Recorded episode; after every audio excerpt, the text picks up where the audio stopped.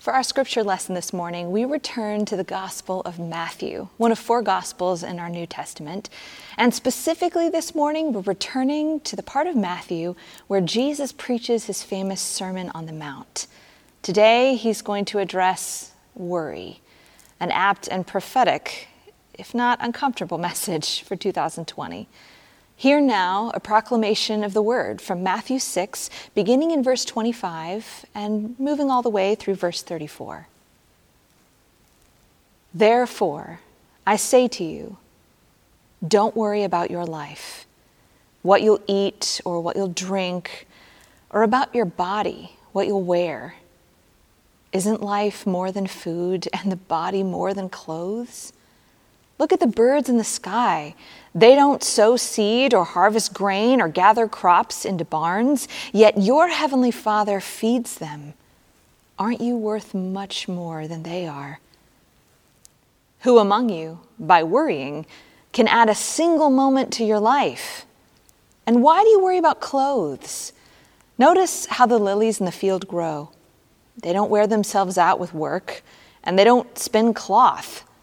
But I say to you that even Solomon in all of his splendor wasn't dressed like one of these. If God dresses grass in the field so beautifully, even though it's alive today and tomorrow it's thrown into the furnace, won't God do much more for you, you people of weak faith? Therefore, don't worry and say, What are we going to eat? And what are we going to drink? Or what are we going to wear? Gentiles long for these things. Your heavenly Father knows that you need them. Instead, desire first and foremost God's kingdom and God's righteousness, and all these things, they'll be given to you as well. Therefore, stop worrying about tomorrow, because tomorrow will worry about itself. Each day has enough troubles of its own. This is the word of God for the people of God. Thanks be to God. Beloved, will you pray with me? Gracious and holy God, we are grateful and delight that we can come before your presence this morning and once again hear your word proclaimed. I pray that you would help us to remain open to the word that you would speak. Leave our hearts and our ears open to the truth that you would have us hear. I pray that you would move me out of the way, God. There is no room for my pride today. Instead, I pray that you would speak clearly and your spirit would move fully so that we may be edified, so that you may be glorified. All these things I pray in the name of Jesus Christ our Lord. And all God's people said, Amen. All right, beloved, are you ready? Today, we're going to spend some time talking about worry. Now, I know what you're thinking. It's 2020. I'm a professional worrier at this point. I am intimately aware of what it means to worry and how we go about dealing with worry in our lives. Well, because we're all so professional at experiencing it, in fact, I think it's vitally important that today we spend some time unpacking it because it is so vital to our spiritual, our emotional, our mental, our physical health that we talk about ways that we deal with worry and address what it means to hand that over to God.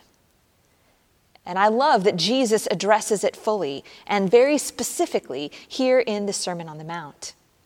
Where we find him in today's passage, he is clicking along. We're right in the heart of this sermon.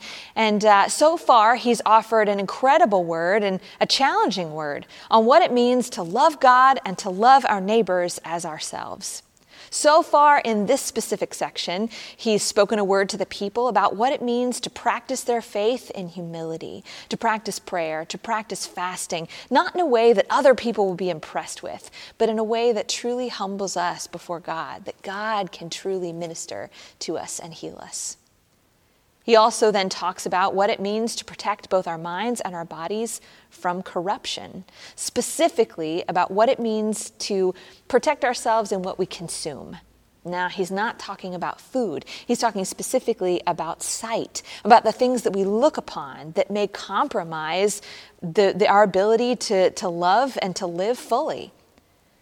He wants us to engage the world, to see the pains of the world around us but to refrain from looking upon those things that would corrupt us, mind and body. It's a challenge. And then we move to this sizable teaching on the nature of worry. Summarizing his point specifically, he says, Don't do it. I don't know about you, but I always hear people say that. Just don't worry, just let go and let God. I don't know about you, but I could use some more simplistic and direct instruction as to how to do that. How do I possibly take my worry and just let it go? Let it go and let God have it. Well, let's see if we can dig in a little bit this morning. What I want you to do right now is make a list, an, actual list. I want you to grab a piece of paper and something to write with, or maybe even in the margins of your Bible, wherever you can write notes. I want you to write down a list of the things that worry you today. I, I'll wait. Go ahead. Take your time. What are those things weighing on your mind, on your heart, on your finances? What worries you today? If you haven't already, make sure the virus is on your list, though I'm sure it is. Oh, and make sure you're listing the, the presidential election and the transfer of power. Oh, and the Georgia Senate race, of course, that's coming up.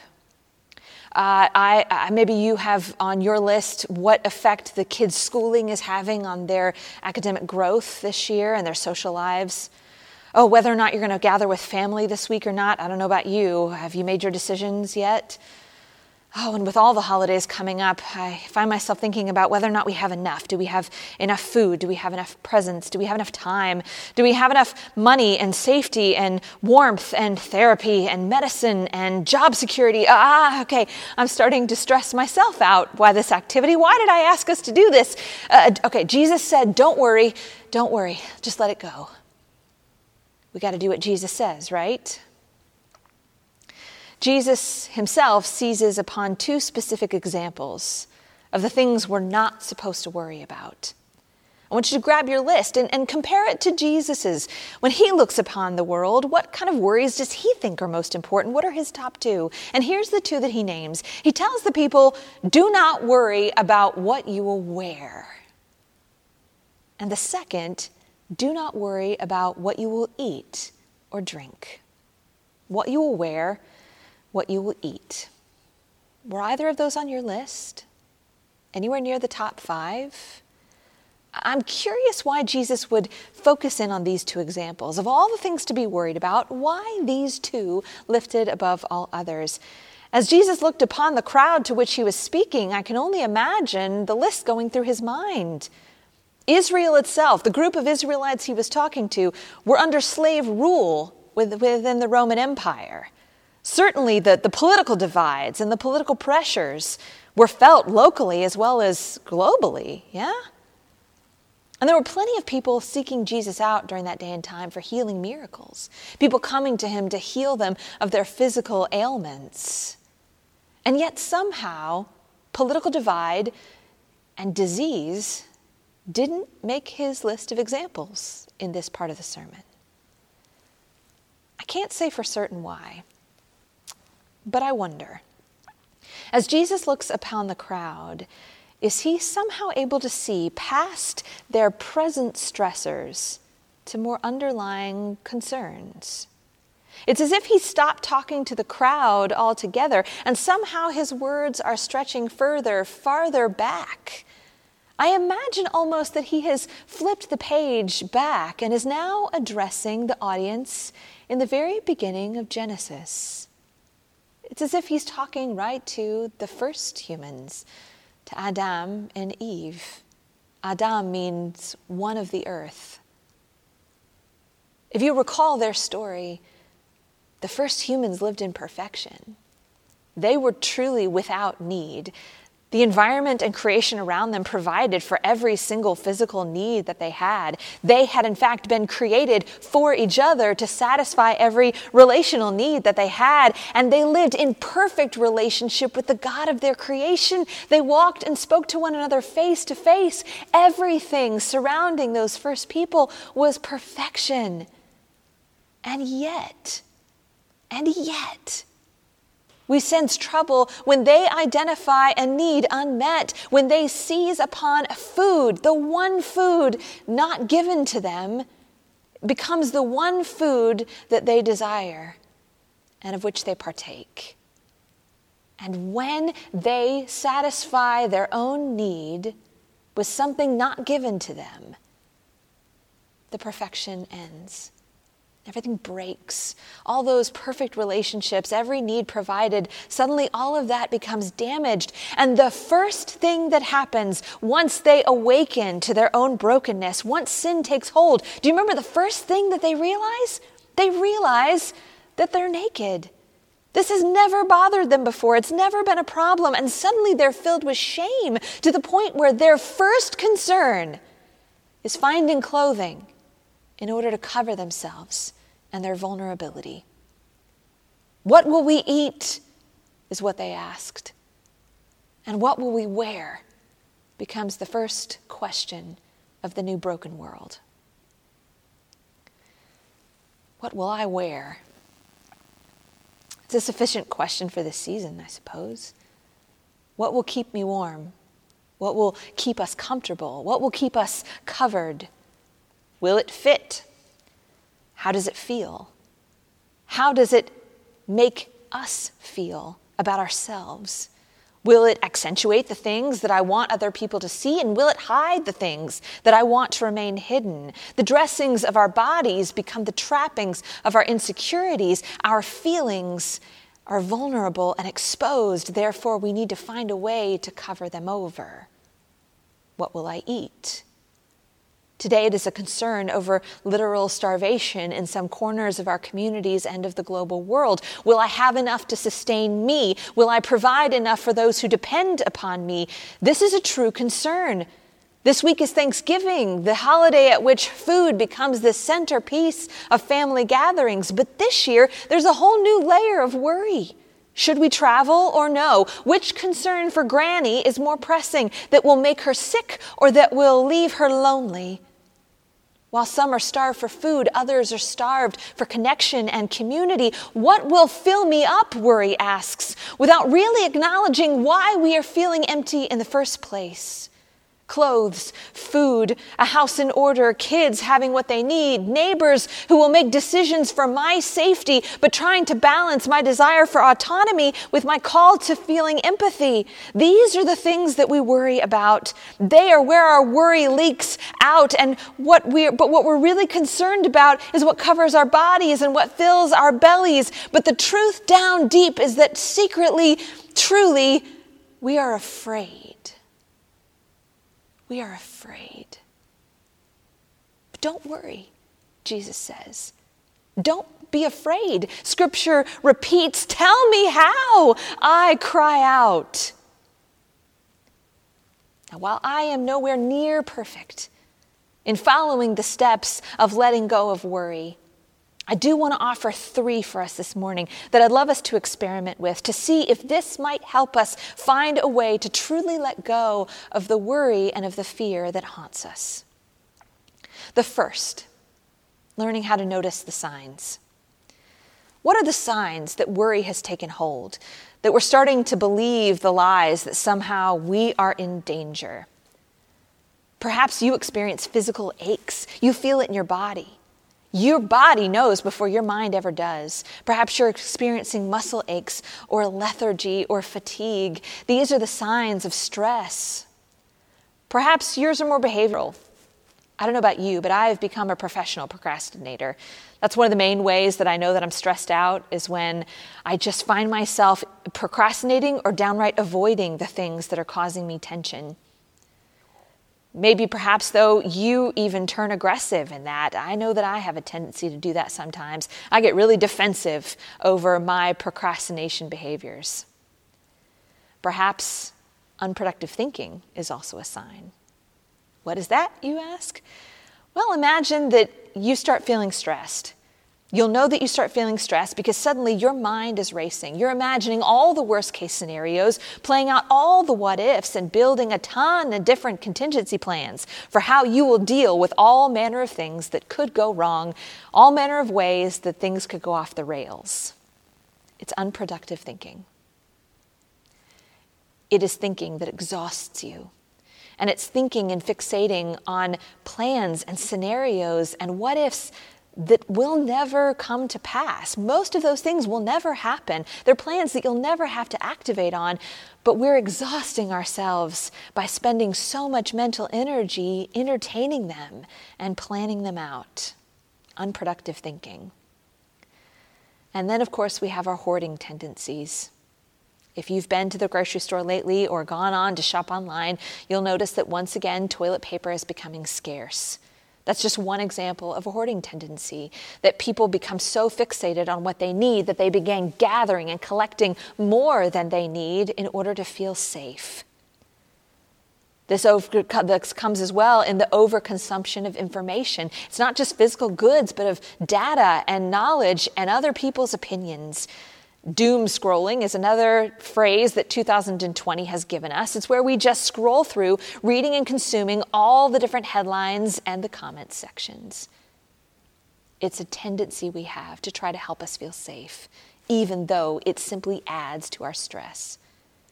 And then we have those who actually ex- exhibit restrictive behaviors. They become even more restrictive with their own behaviors or with the behaviors and movements of others. It's kind of a hoarding of time and of space. These are all signs that we are experiencing worry and stress.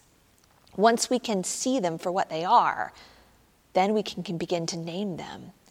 Because these behaviors, these patterns of thinking, these emotions, they're not who we are. They are the work of fear in our lives. And if we have the courage to follow step number two, once we've read the signs, if we can then name the fear for what it is, then we don't have to fear the unknown anymore. Naming a thing, claiming a thing, allows us to speak the truth of what it is and we can find that when we name fear for what it is, perhaps it might start growling as loudly. Can you name your fear? We know fear is a, as a survival strategy, but what fear does is turn us inward. We become self reliant and self defensive and self sufficient, and all of that selfness drives us away from trust and dependence upon the provisions of God. Fear challenges our faith. And that is not what God, God desires for us. God desires us to be faithful and to depend on the faithfulness of God.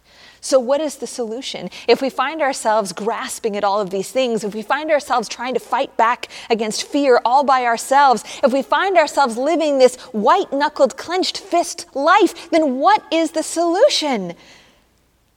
It is to trust God. But how? I need more.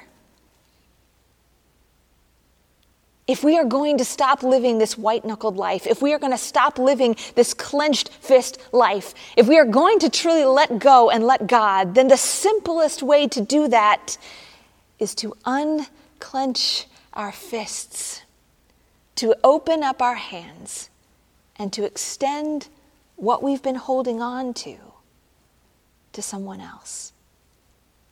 The letting go and letting God is as simple and as difficult as practicing generosity towards other people.